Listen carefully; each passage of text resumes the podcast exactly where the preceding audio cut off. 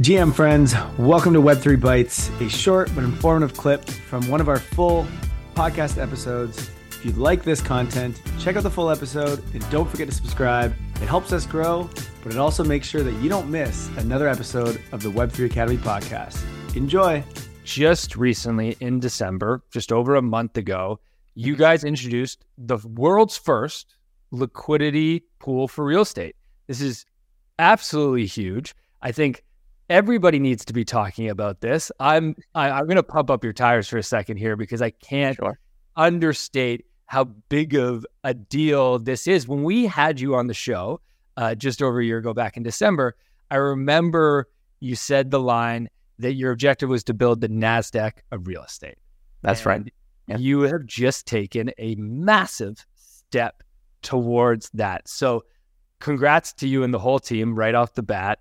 Let's talk about what has happened, what this launch has been like, and why this is such a big deal for the world.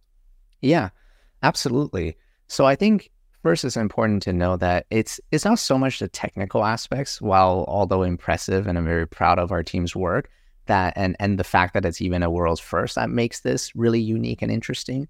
I think the really important benefit of this really is the end result, the value it provides our users and any potential users of the platform in the future. And so if you think about real estate transactions, right, because again, these are not virtual land. They're not some, meme coin or some virtual tokens. They are actual physical ownership in individual specific houses or properties, right? And so if you think about the property market, for hundreds of years, it's basically transacted in the exact same way with little to no innovation on top of that, right? And so, you could probably pinpoint hundreds of years ago, there would be lawyers drafting up documents, in the Wild West of the US when people were claiming land, they're like, oh, I'm selling you my barn, or like, I'm selling you these acres of farmland, or whatever is the case.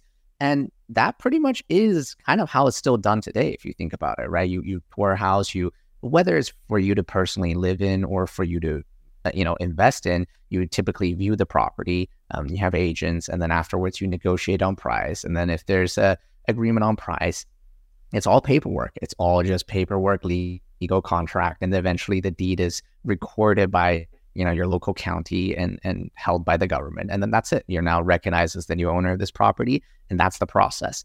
And for the vast majority of people that we've spoken to in the past, even ones that are very experienced and have done many transactions, everyone hates this process. I don't know what else to say. Like, nobody enjoys it, and especially as technology has evolved and gotten better, right? Because believe it or not, the stock market actually started out the same way. Wall Street was a group of people literally under a tree, like selling stock certificates to each other in person. Like, hey, who wants to buy these ones? Like, what's the price? Right? It started out that way, but today, how that market function is drastically different than how it started, whereas real estate is largely the same.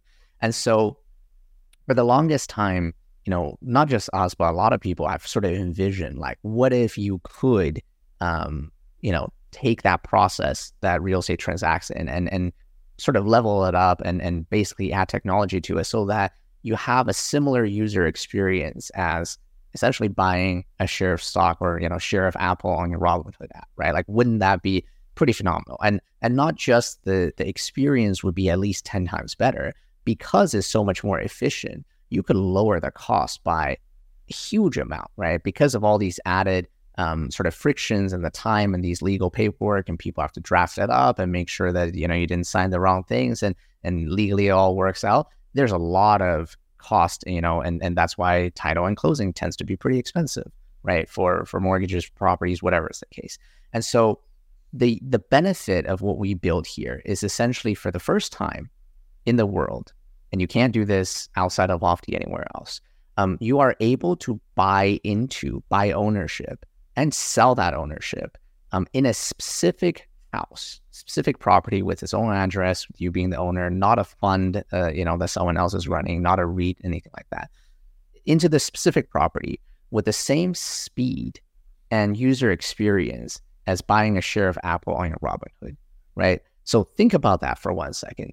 Literally, you can now pull up your phone or your laptop And if you want to buy a house, you can just click a buy button.